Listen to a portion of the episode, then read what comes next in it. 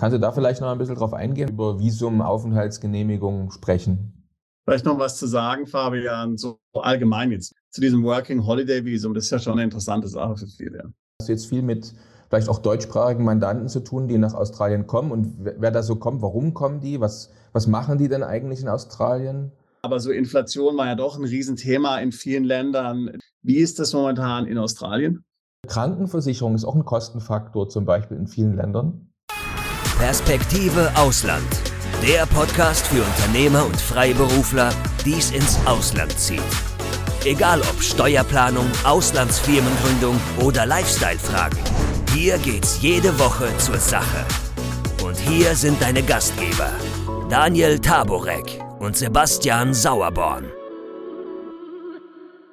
Wir stellen ja immer wieder interessante Länder vor, in die man auswandern oder auch dort Unternehmen gründen kann. Und meistens, meistens sind es ja Länder, die vor allem aus steuerlichen Gründen sehr interessant sind. Heute, muss ich gleich am Anfang mal sagen, ist es leider nicht so. Also da ist das Land, über das wir heute sprechen, Australien, ist da, wenn überhaupt, ich bin mal gespannt, wie der Sebastian das dann einschätzt, wenn überhaupt im Mittelfeld vielleicht. Es stimmt aber nicht, ja. Daniel, es stimmt aber nicht. Die ersten nee. drei Jahre in Australien wenigstens momentan noch sind Auslandseinkünfte steuerfrei mit temporärem Visum. Ja. ja. Also das heißt, also momentan noch, wer weiß, wie es weitergeht. Aber ähm, also schon interessant, ja.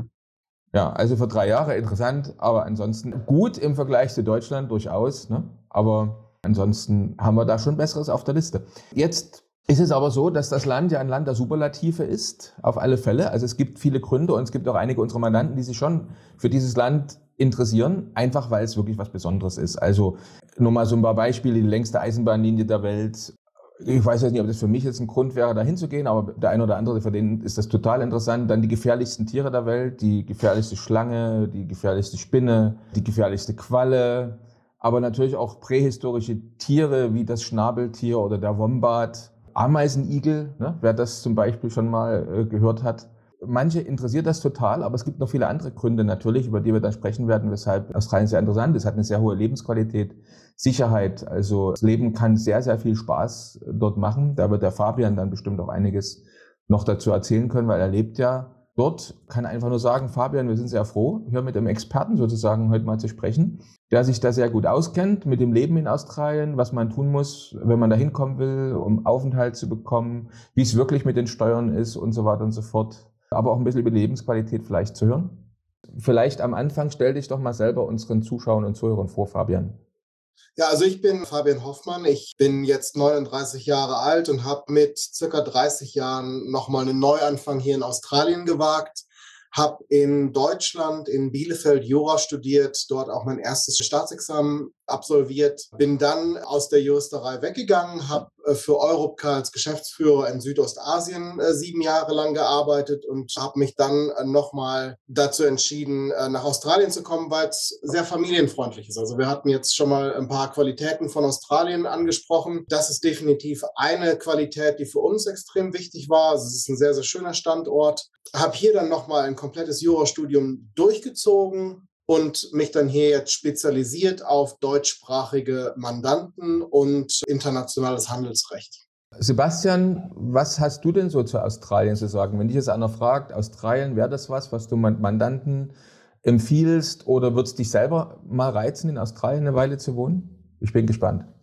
Ja, also absolut. Natürlich reizen wird es mich auf jeden Fall. Also ich habe selbst auch hier einen Schwager, der ist Australier. Ich habe auch diverse Freunde in Australien. Also ist natürlich sehr viel davon gehört. Ich war leider noch nie da. Es hat mich immer die Länge des Fluges abgeschreckt, gerade mit kleinen Kindern und so. Kann ich mir es nicht vorstellen, 24 Stunden ins, ins Flugzeug zu steigen. Aber das hebe ich mir vielleicht dann einem Vorruhestand oder sowas auf, wer weiß ja. Aber nein, also Australien natürlich sicherlich aufgrund der Lebensqualität, der Schönheit der Natur, der Größe des Landes und aller möglichen anderen Gründen natürlich ein sehr, sehr interessantes Land, so ein richtiges Traumland für viele. Es gibt also einige Länder, die sind wirkliche Traumländer. Australien gehört so mit Sicherheit äh, dazu. Äh, wir haben ein paar Mandanten, die nach Australien gezogen sind, wenigstens temporär. Manche sind dort geblieben, dann aufgrund wahrscheinlich einer Beziehung, die sie dann dort begonnen haben und so. ähm, wie ich es vorhin schon gesagt habe, steuerlich per se natürlich nicht so interessant. In den ersten paar Jahren vielleicht schon, wenn man dort nur temporär sich auffällt. Also nicht uninteressant. Aber ansonsten, ich würde es so ähnlich einordnen wie Kanada ist auch so ein Traumland, ja, wo man eben hingeht aus anderen Gründen, nicht aus steuerlichen Gründen. Steigen wir doch nochmal ein direkt. Also du, du wohnst jetzt wie lange nochmal in Australien, Fabian, hast du gesagt? Das ist jetzt mein achtes Jahr, in dem ich hier bin. Mhm. Äh, davon dreieinhalb Jahre als Student und seitdem hier als Anwalt tätig. Okay, und wenn man dich jetzt fragen würde, was fasziniert dich am meisten in Australien? Also, wo bist du, Familie schon angesprochen? Kannst du sagen, bist du Sydney oder Melbourne oder wo bist du? Jetzt momentan bin ich in Canberra. Ich pendle zwischen Sydney und äh, Canberra, äh, einfach weil das beruflich momentan sich so ergeben hat. Ich bin damals nach Canberra gezogen, weil die Australian National University hier war und das ist einfach eine der führenden Universitäten, äh, sehr hoch in den Rankings. Und äh, Bildung ist hier sehr gut, aber auch sehr teuer. Wenn man schon so viel Geld ausgibt, dann sucht man sich natürlich auch die beste Universität aus, die äh, einem dann einen Return on Invest gibt. Canberra hatte viele Vorteile, auch äh, visumstechnisch. I das ist natürlich auch immer eine Frage, die viele Leute sich stellen, wenn sie nach Australien kommen.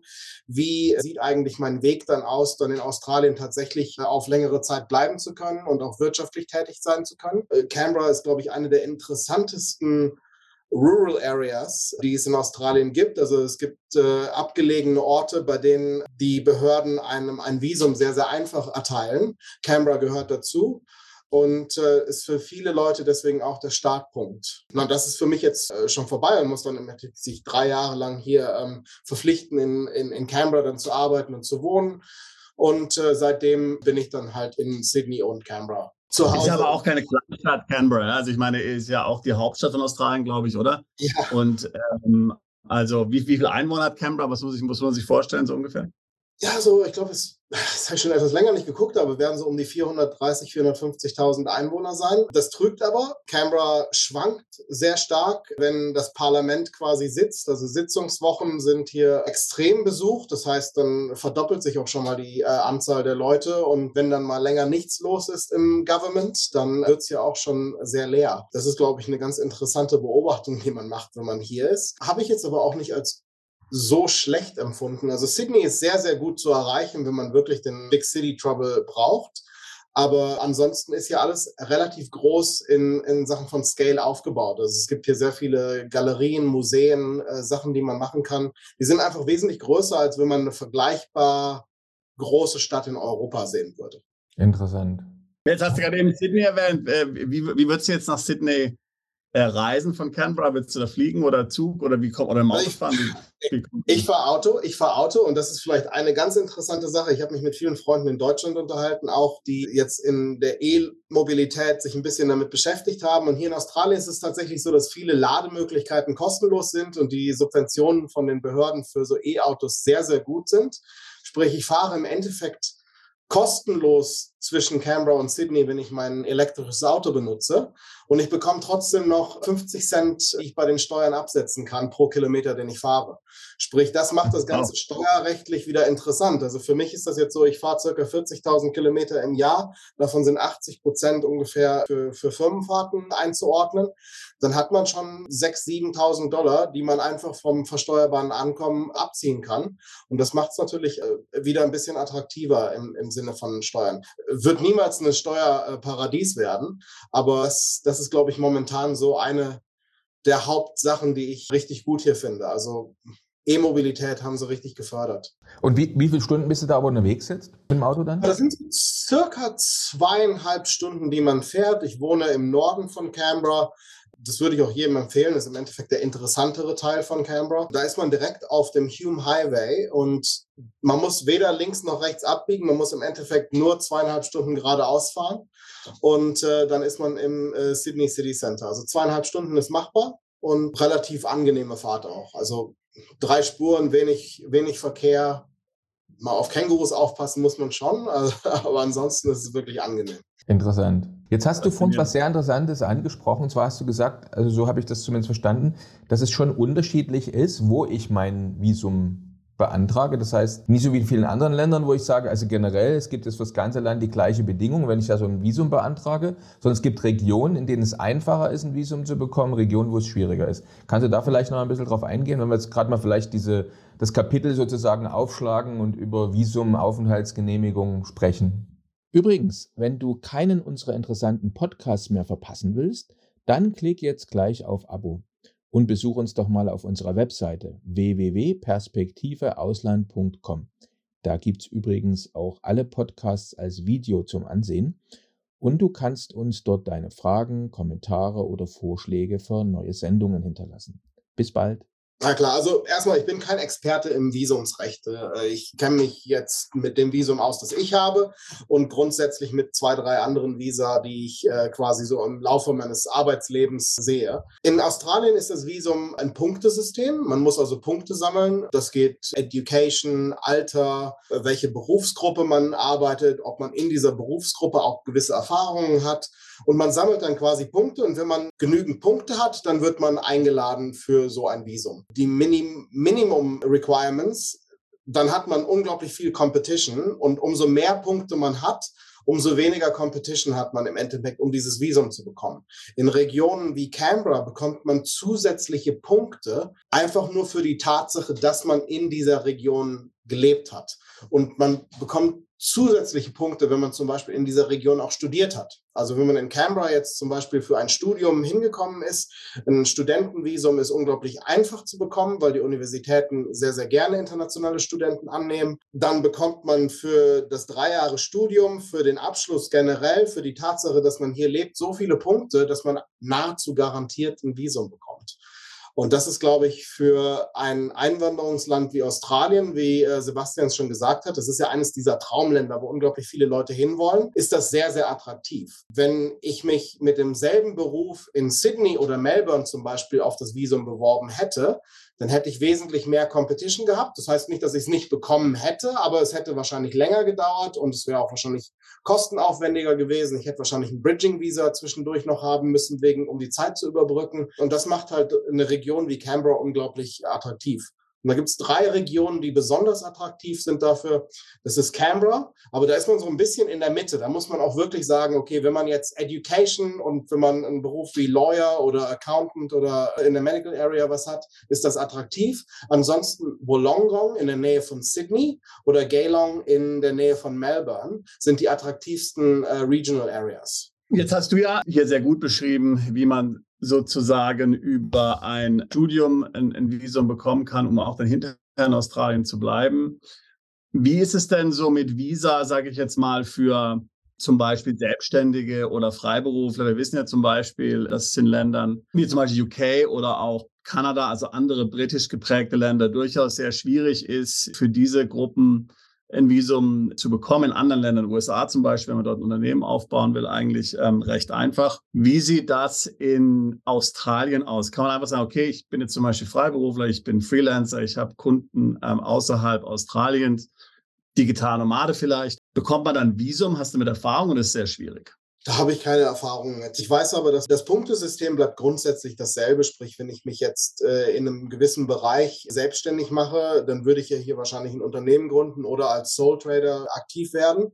Und die Punkte würde ich dann auch sammeln können. Es wird wahrscheinlich ein bisschen schwieriger sein, wenn man in einer Berufsgruppe ist, wo es dann viel Competition auch in dieser Berufsgruppe gibt. Also es ist einfacher als Rechtsanwalt, weil man muss dann im Endeffekt hier studiert haben und man muss hier auch sich qualifiziert haben. Da wird es verhältnismäßig weniger Leute geben als zum Beispiel Berufsgruppen, wo die Ausbildung außerhalb Australiens uneingeschränkt anerkannt wird das, das sind so Sachen, wo es dann schwierig ist. Aber es gibt dann auch wieder Bereiche, also viele Pflegekräfte zum Beispiel, die, die können sich hier unglaublich einfach mit einem Visum äh, selbstständig machen, weil es einfach wie in jedem Land, glaube ich, an, an Pflegekräften und Kindergärtnern und äh, Schulpersonal mangelt. Und dementsprechend sind dort die Punkte wieder ausschlaggebend. Ne? Also sobald man diese Minimumpunkte erreicht, ist es wirklich eine Frage, in wie viel Competition begebe ich mich im Endeffekt. Ja. Okay. Was ist jetzt so deine, deine Wahrnehmung? Ist in den letzten Jahren immer noch Australien so ein beliebtes Einwanderungsland? Also kommen viele, hast du jetzt viel mit vielleicht auch deutschsprachigen Mandanten zu tun, die nach Australien kommen. Und wer da so kommt, warum kommen die? Was, was machen die denn eigentlich in Australien?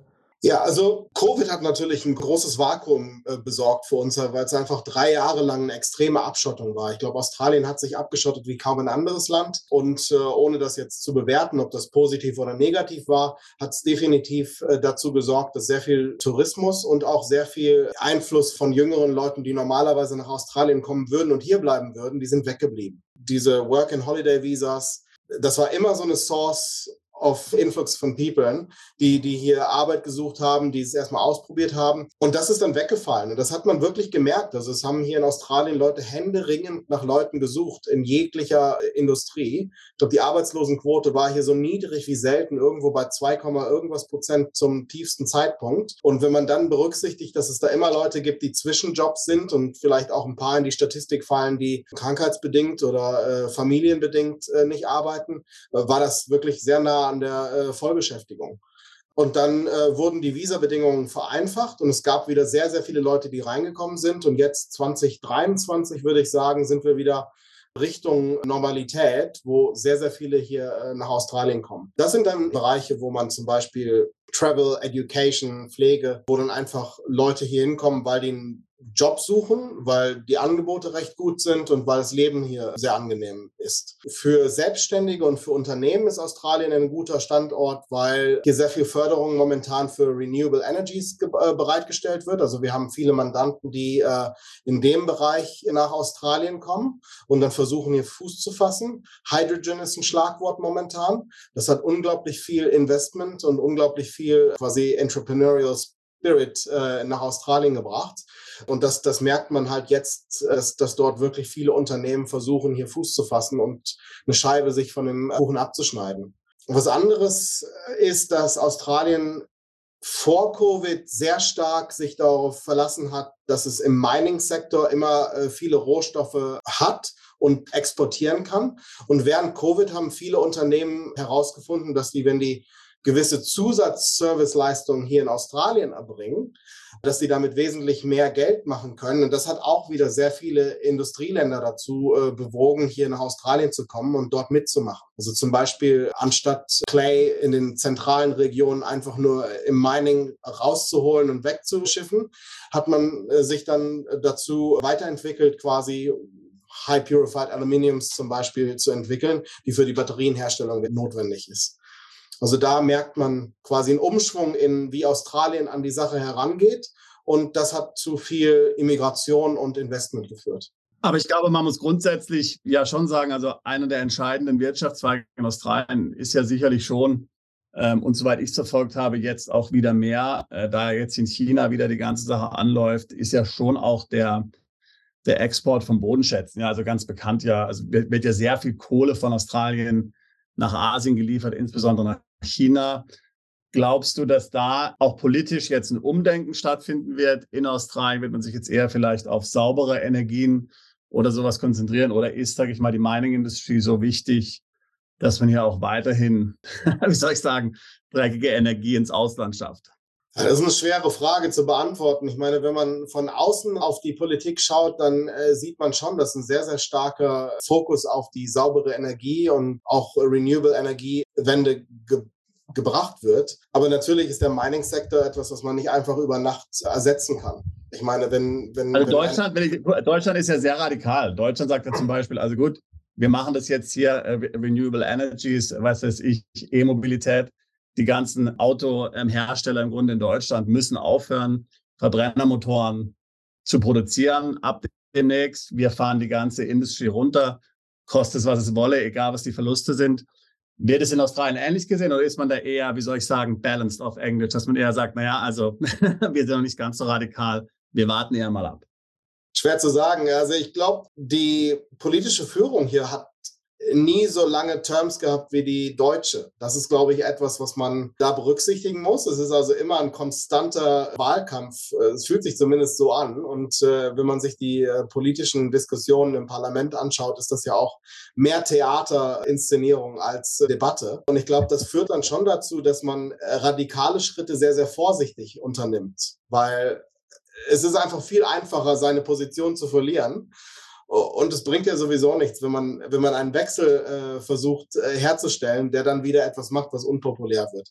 Also dementsprechend glaube ich, dass es keine so schnelle Entscheidung geben wird, in Australien von Exporten von Kohle und äh, sonstigen Materialien wegzukommen. Aber was ich durchaus glaube, ist, dass in derselben Zeit ein unglaublich hohes Investment hier geschaffen wird, um die schiere Kapazität, die man hat, im Sinne von Solarenergie zum Beispiel, um das weiter zu nutzen und dann wirklich versuchen, eher die Industrie zu ersetzen, als die Industrie quasi durch politische Mittel zu unterbinden. Was das in der Timeline bedeutet, das ist natürlich schwer vorherzusagen. Also sobald eine Fläche von Land attraktiver durch Solaranlagen zu füllen ist als durch das Abbauen von Kohle, äh, das wird wahrscheinlich der kritische Zeitpunkt sein, in dem tatsächlich auch der Export aufhören wird.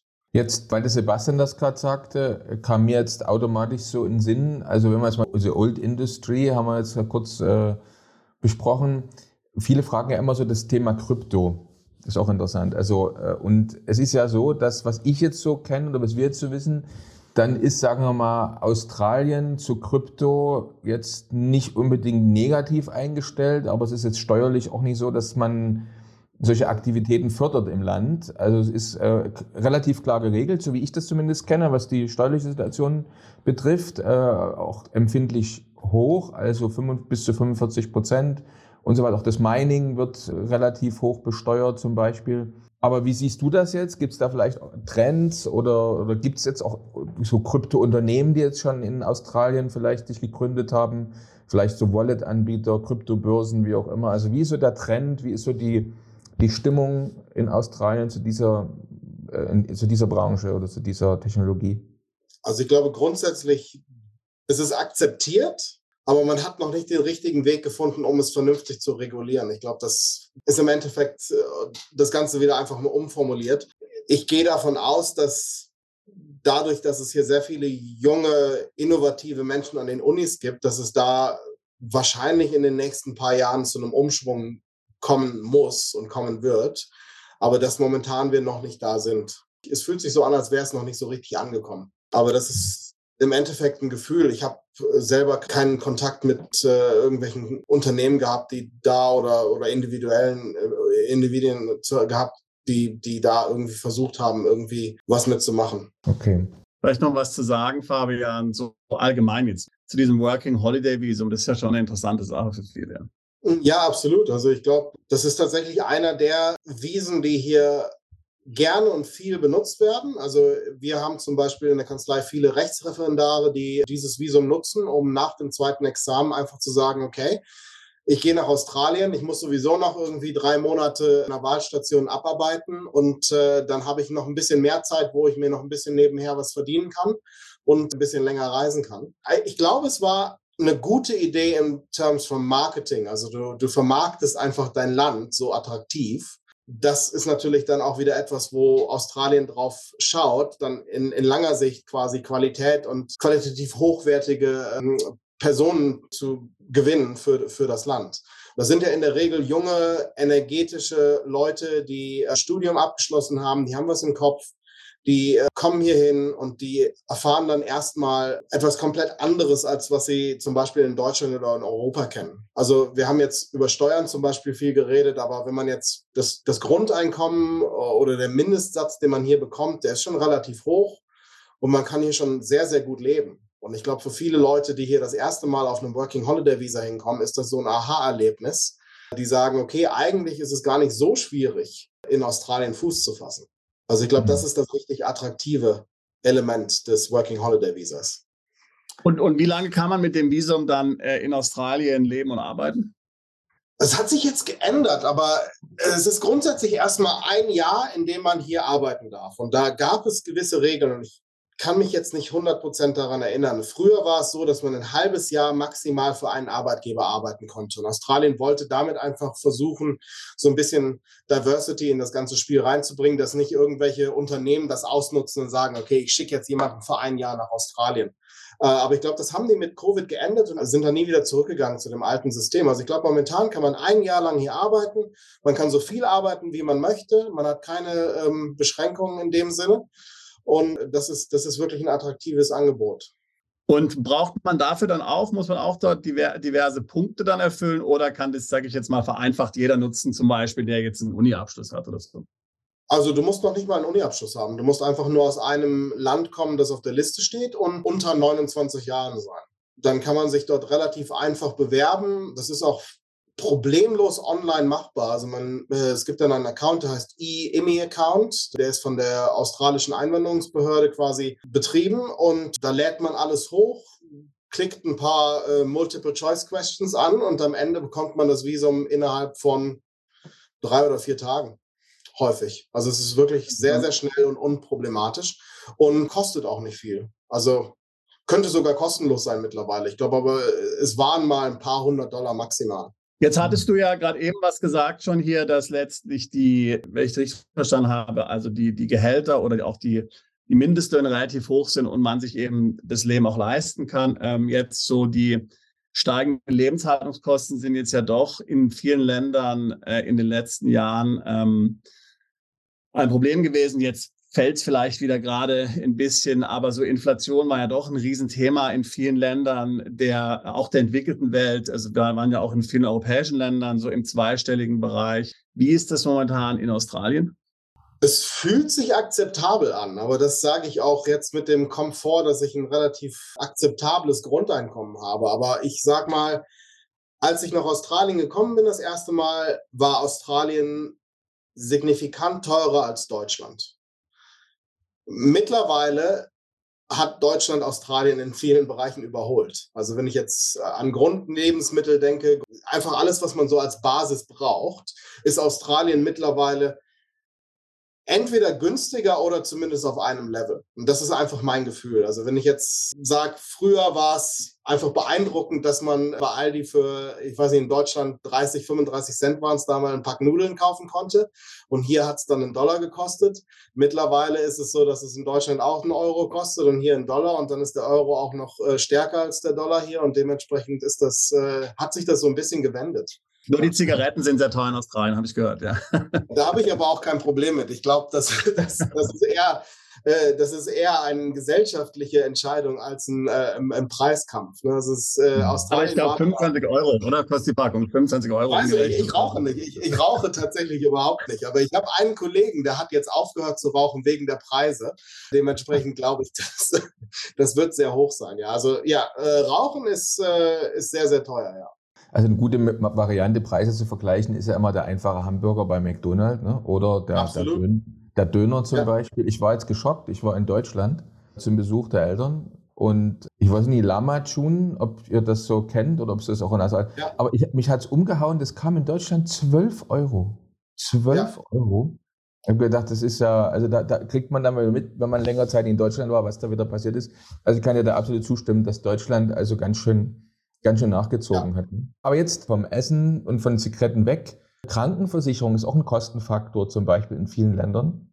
Oh ja, absolut. Ähm, ähm jetzt gibt es ja da die staatliche Gesundheitsfürsorge. Manche sagen, die ist nicht schlecht, andere sagen, man muss unbedingt noch was, äh, was dazu abschließen. Wie ist da der Kostenfaktor zum Beispiel? Das mag für einige auch interessant sein. Also muss man da, was muss man da für Geld mitbringen für eine gute also, Krankenversicherung? Also, kommt natürlich aufs Visum an. Also wenn ich hier auf einem Working Holiday Visa bin, dann habe ich natürlich keinen Zugang zu den staatlichen Krankenversicherungen. Aber das ist auch nicht die Intention von dem Visum.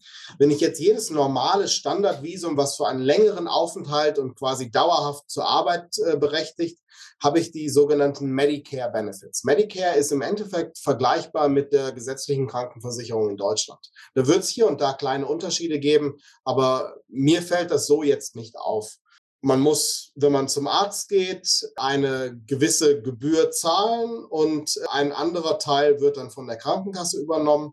Und dann gibt es gewisse Ärzte, die sind von der Krankenkasse akzeptiert. Da muss man gar nichts zahlen, da kann man nur hingehen und sagen, ich bin öffentlich versichert und dann wird man behandelt. Und das ist dann so ein bisschen, was man selbst für sich entscheidet, ob man jetzt den Arzt, der 300 Meter von einem weg wohnt, nimmt oder ob man tatsächlich den Bus, Bus nimmt und dann irgendwo anders zu einem Arzt fährt covert im Endeffekt nahezu alles. Was es nicht covert, sind dann erweiterte Zahnersatzbehandlungen oder äh, Brillen oder sonstige Sachen. Aber ich erinnere mich, auch in Deutschland war das immer so, dass das eine Zusatzversicherung war.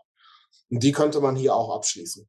Ich bin nur auf der staatlichen Krankenversicherung, also ich habe noch nicht mal die Zusatzversicherung abgeschlossen und äh, komme damit ganz gut klar.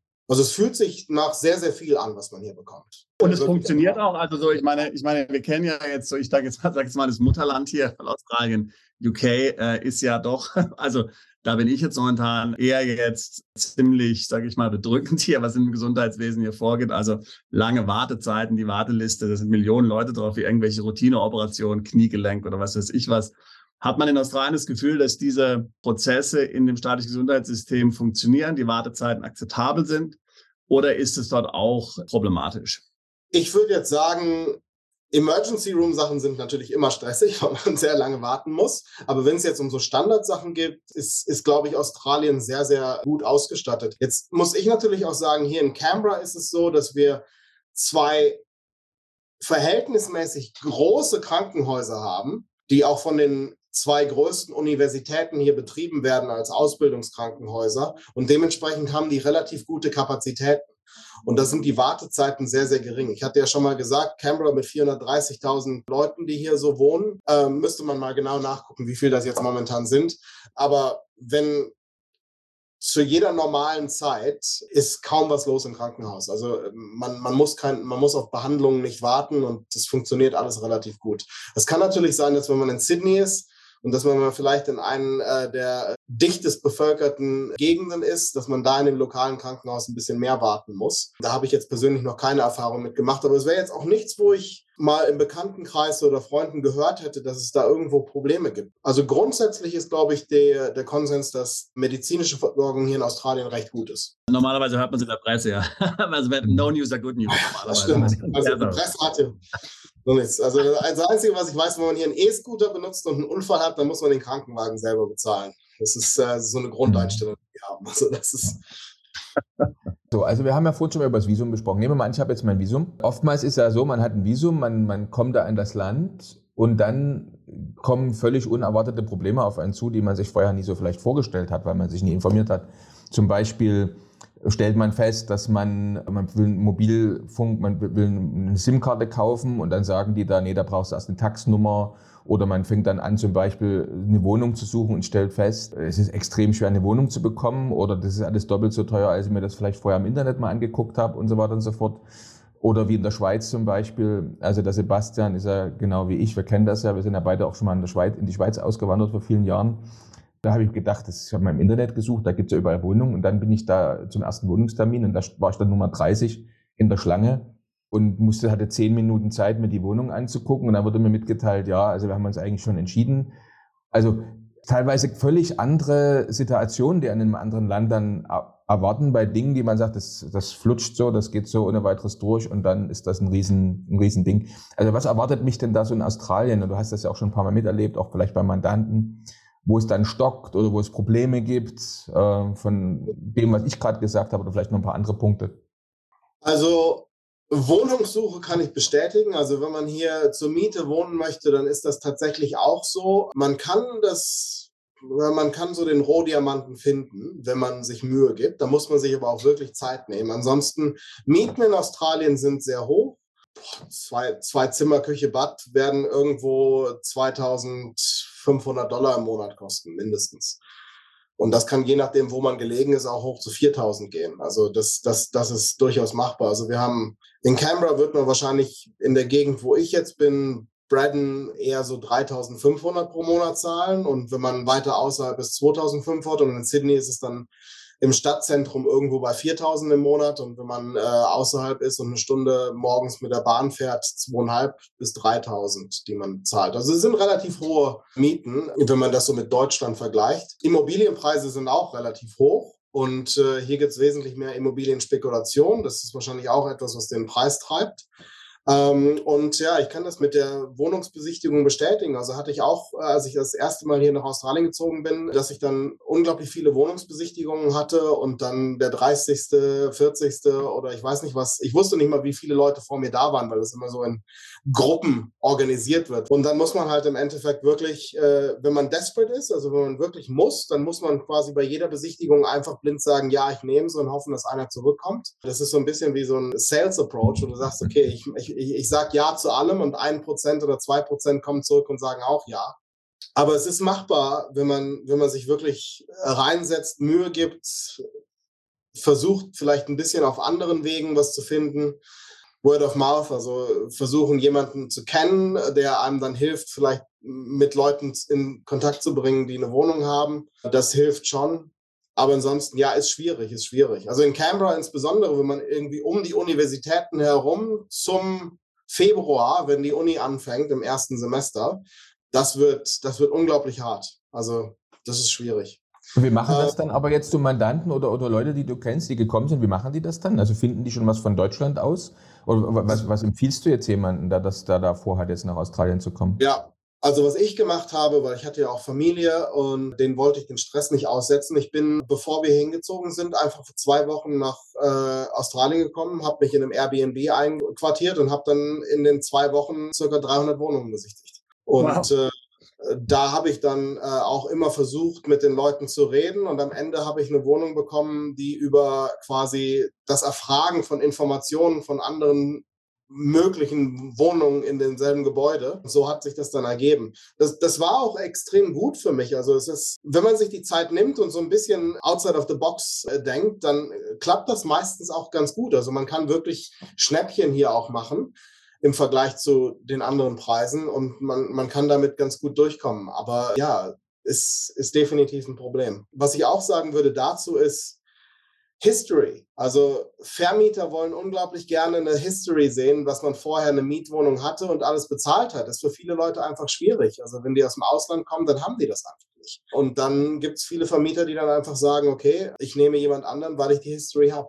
Das, das ist schon definitiv was, was ich sagen würde. Wenn man dann eine Wohnung hat, ist es eigentlich alles relativ straightforward. Also Australien ist kein Kulturschock. Das ist, glaube ich, obwohl es so unglaublich weit weg ist und sich so ein bisschen tropisch anfühlt, wenn man hier ist, das ist einfach sehr europäisch. Und das, das hilft, glaube ich, einfach bei vielen Standardsachen, die man so am Anfang macht. Also Telefonverträge, Internet, Autos, das sind alles überhaupt keine Probleme. Also das funktioniert hier wirklich reibungslos, genau wie in Deutschland. Das ist jetzt nicht besser oder nicht schlechter. Das funktioniert einfach.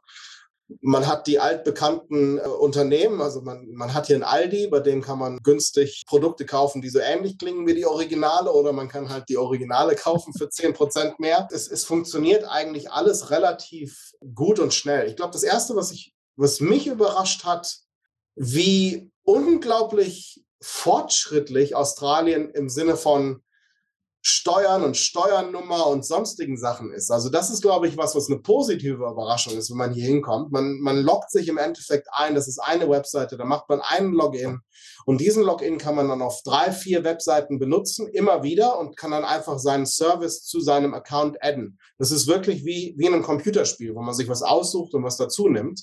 Also als wir hier hingekommen sind, habe ich das für unsere Steuernummer gemacht, weil ich auch arbeiten wollte und Geld verdienen wollte.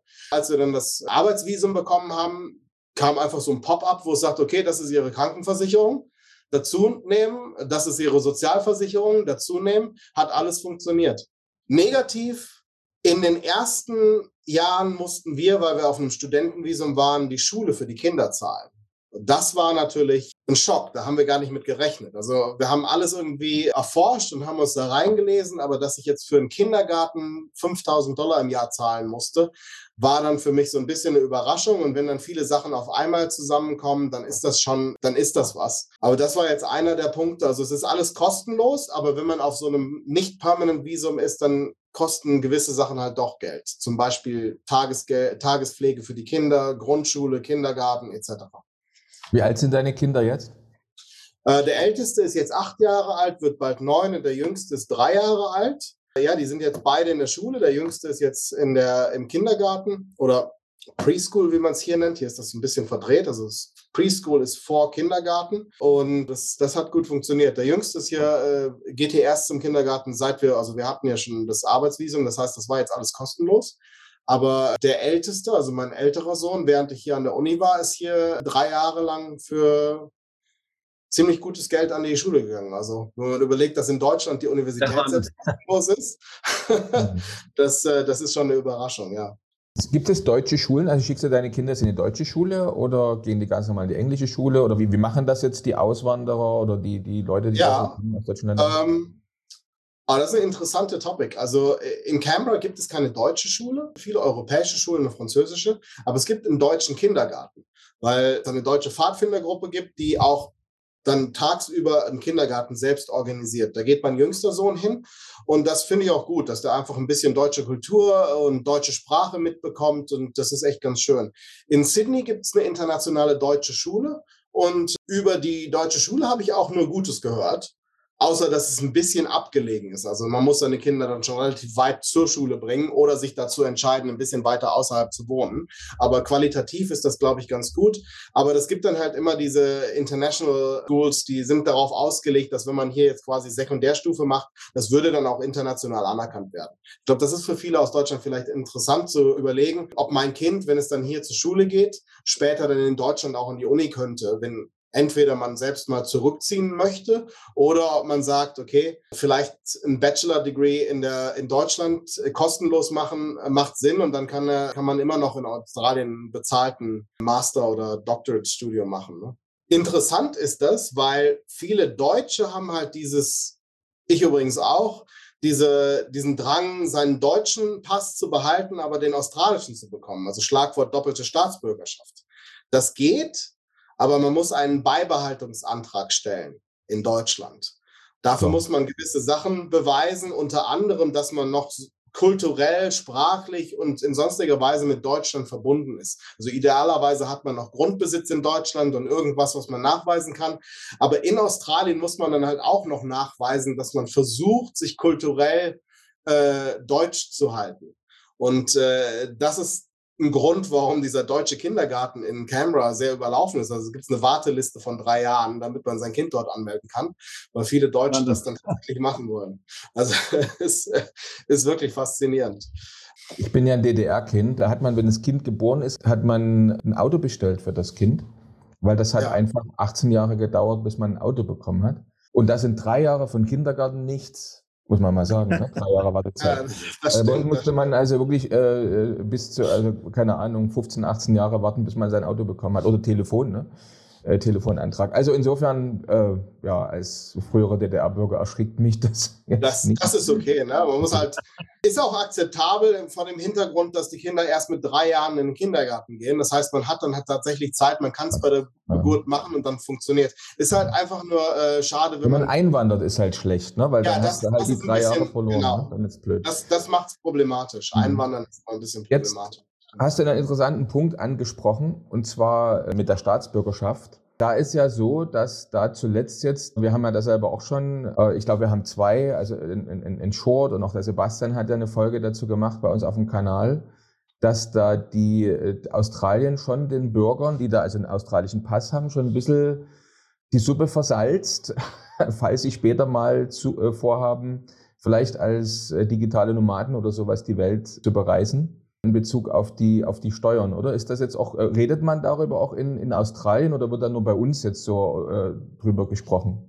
Ja, also tatsächlich nur, äh, also ich bin erst durch unser letztes Telefonat darauf aufmerksam geworden und habe es dann mal nachgeguckt. Also es ist tatsächlich so, dass Australien da versucht quasi mit der Definition der äh, Residency for Tax Purposes was zu machen. Kommt vielleicht nicht ganz an das amerikanische Modell ran, aber ist definitiv schon etwas weiter. Ich glaube, für Australien ist es einfach ein Punkt, dass sehr, sehr viele Leute für Online-Services oder für andere Services nach Bali etc. ziehen. Und das müssen die oder wollen die gerne quasi durch diese Regelung abdecken. Man rutscht halt einfach mit in diese Kategorie und das ist für einen immer so ein bisschen schade. Aber wir wissen ja noch nicht ganz genau, wie es umgesetzt werden wird und was dann quasi die Requirements sein werden. Hast du deinen australischen Pass schon in der, in, in, in der Hand oder bist du Nein, nein, überhaupt nicht. Ich, ich habe das noch nicht. Ich bin noch auf meinem ersten Visum seit dem Arbeitsvisum, das ich nach der Uni bekommen habe. Ich hätte mich wahrscheinlich darum kümmern können, aber ich habe jetzt keine Urgency gesehen. Also das, das Visum, was ich habe, lässt mich alles machen und war äh, gerade sehr, sehr beschäftigt mit dem Aufbau von meinem Leben hier im Endeffekt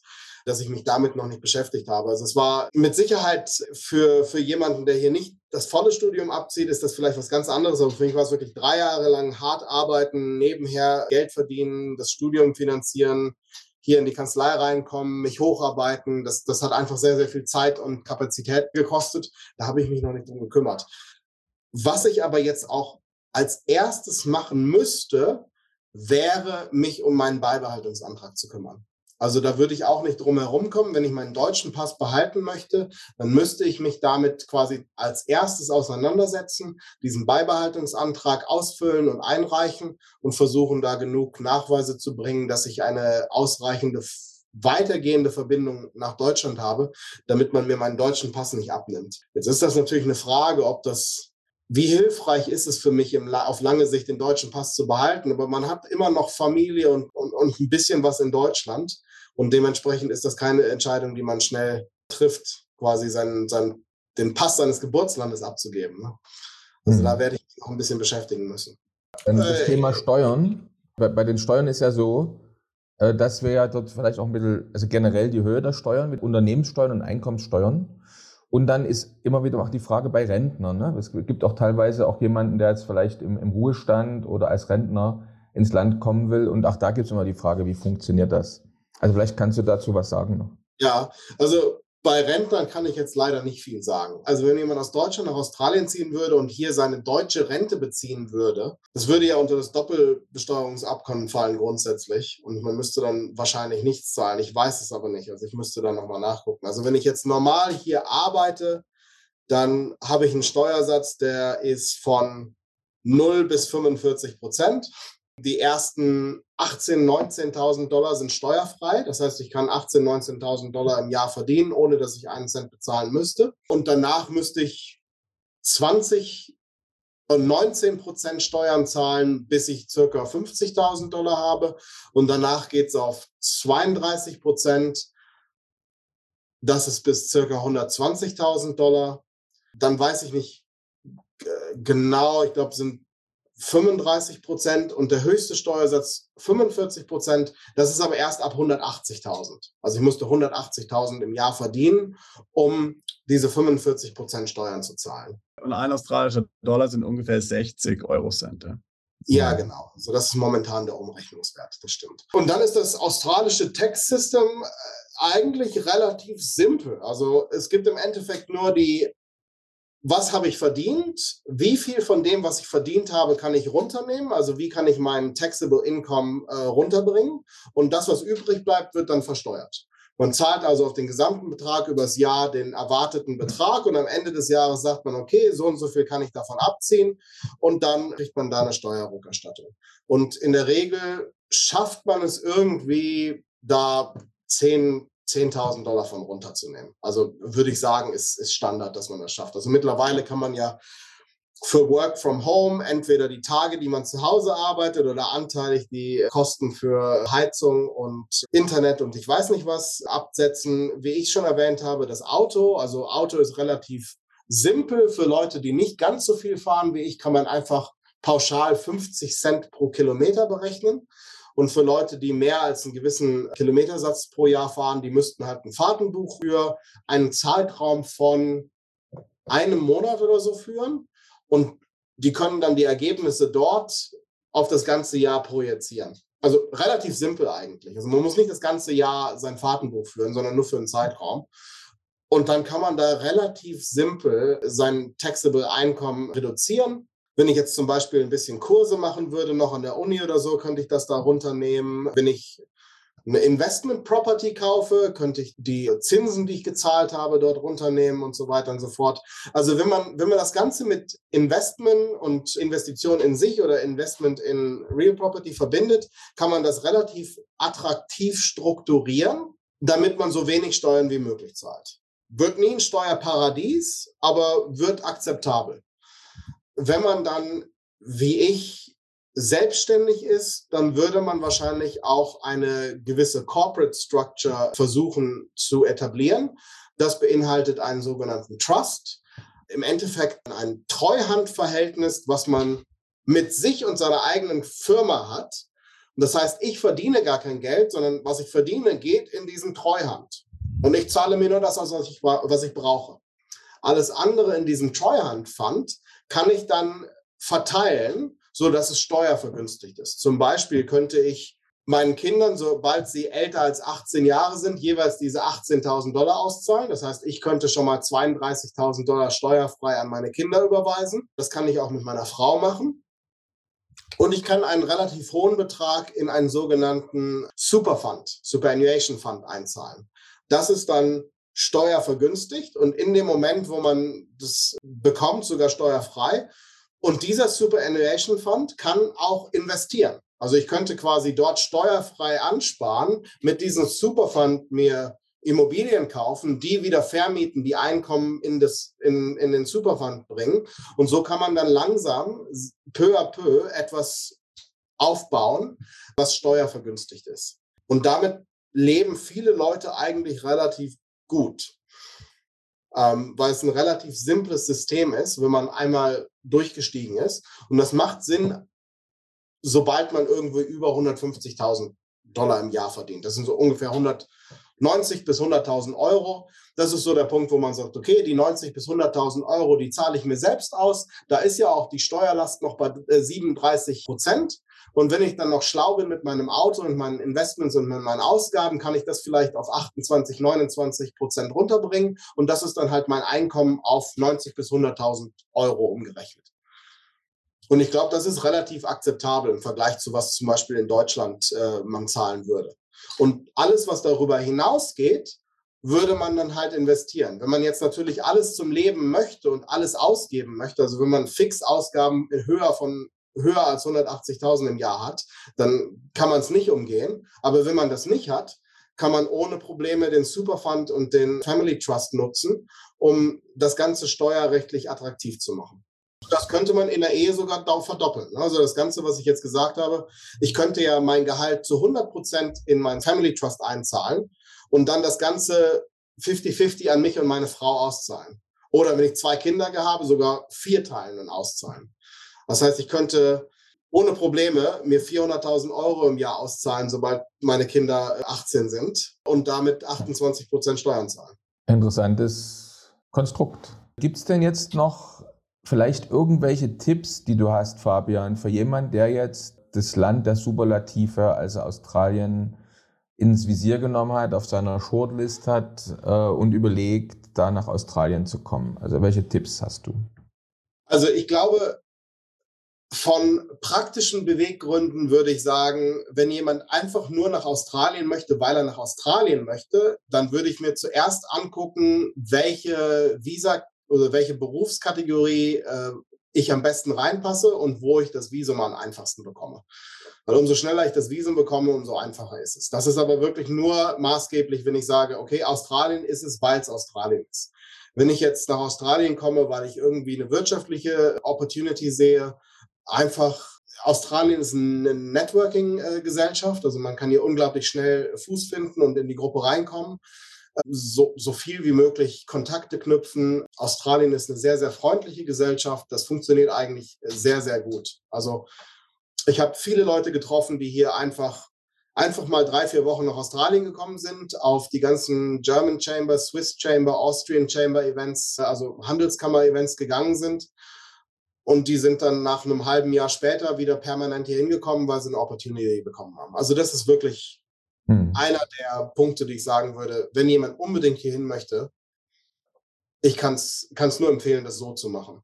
Ansonsten, also ich, ich habe ich hab die Entscheidung nie bereut, nach Australien zu kommen. Es war wirklich gut. Es hat sich fast alles so entwickelt, wie ich mir das vorgestellt habe. Äh, da gab es den einen oder anderen Hiccup. Wir hatten darüber gesprochen, zum Beispiel, dass ich auf einmal für den Kindergarten Geld zahlen musste. Das war vielleicht ein bisschen unerwartet. Aber grundsätzlich ist, ist Australien ein sehr einfaches Land, wenn man aus einer europäischen Struktur kommt, äh, auszuwandern und Fuß zu fassen. Und das kann ich vergleichen mit, ich habe es einmal versucht in Amerika und ich habe es einmal in äh, Singapur versucht. Was heißt versucht? Es war erfolgreich. Ich bin ja freiwillig wieder weggegangen.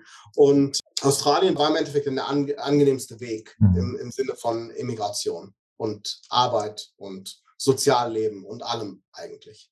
Okay, klasse. Vielleicht noch eine eine Frage zum Schluss, die stellen wir häufig unseren Gästen. Manche vermissen ja, wenn sie aus Deutschland weggehen und so weit weg sind, doch irgendwas. Gibt es irgendwas, was du doch vermisst? Also bei mir ist es, ich sage immer so lustig, bei mir ist die deutsche Leberwurst, aber irgendwas, was du äh, vermisst in Australien? Oh, ja, also also ich fahre ja sehr, sehr häufig zwischen Sydney und Canberra und ich vermisse die Tatsache, dass es auch Straßen gibt ohne Geschwindigkeitsbegrenzung. Das, ah. also es war schon sehr angenehm in Deutschland. Da konnte man wirklich längere Strecken relativ äh, zügig im Auto überwinden. Das, das fehlt mir hier ein bisschen, insbesondere weil es sonst, also es gibt eigentlich außerhalb des Flugzeuges keine schnelle Infrastruktur. Und das ist vielleicht der eine Punkt, wo ich sage, Deutschland bei allen Witzen, die man so über die Bahn macht, ich weiß nicht was, aber äh, wir haben hier nichts, was irgendwie annähernd an IC oder in Intercity rankommt. Also hier ist alles äh, Regionalbahn, egal wie lang die Distanz ist. Also das, das, das fehlt mir schon so ein bisschen. Okay, gut. Und letzte Frage, Lieblingsgericht? Gibt es überhaupt die typische australische Küche oder ist die eher so international oder was, was empfiehlst du da, was man mal probiert haben? Ja, also sehr, sehr britisch, äh, einfach auf, aufgrund der His History. Also hier gibt es viel, ich sag mal, Sachen, die mit äh, Smashed Potatoes und so sind, also äh, oder Pies, Beef Pies oder ich weiß nicht was. Das wäre so eine typische australische Sache. Geschmacksmäßig typisch australisch äh, Vegemite. Man sagt auch immer gerne, dass wenn, wenn man Vegemite auf dem Toast mag, dass man dann seinen australischen Pass beantragen darf. Vorher geht das nicht. Das müsste man mal ausprobieren. Ansonsten ein gutes Steak ist immer gut. Also das, das wäre so mein Favorit. Und Känguru oder Alligator, aber ja. Äh, ja. äh, Känguru eher als Alligator, aber ich glaube doch eher Normalrind. Okay, gut. Also, ich kann nur sagen, Fabian, vielen herzlichen Dank. Es hat Spaß gemacht, zuzuhören und waren wirklich äh, Tipps aus der Praxis. Dann bis zum nächsten Mal. Bleib fröhlich. Vielen Dank. Tschüss. Danke, der Fabian. Bis zur nächsten Folge von Perspektive Ausland, der Podcast für alle Unternehmer, die es ins Ausland zieht.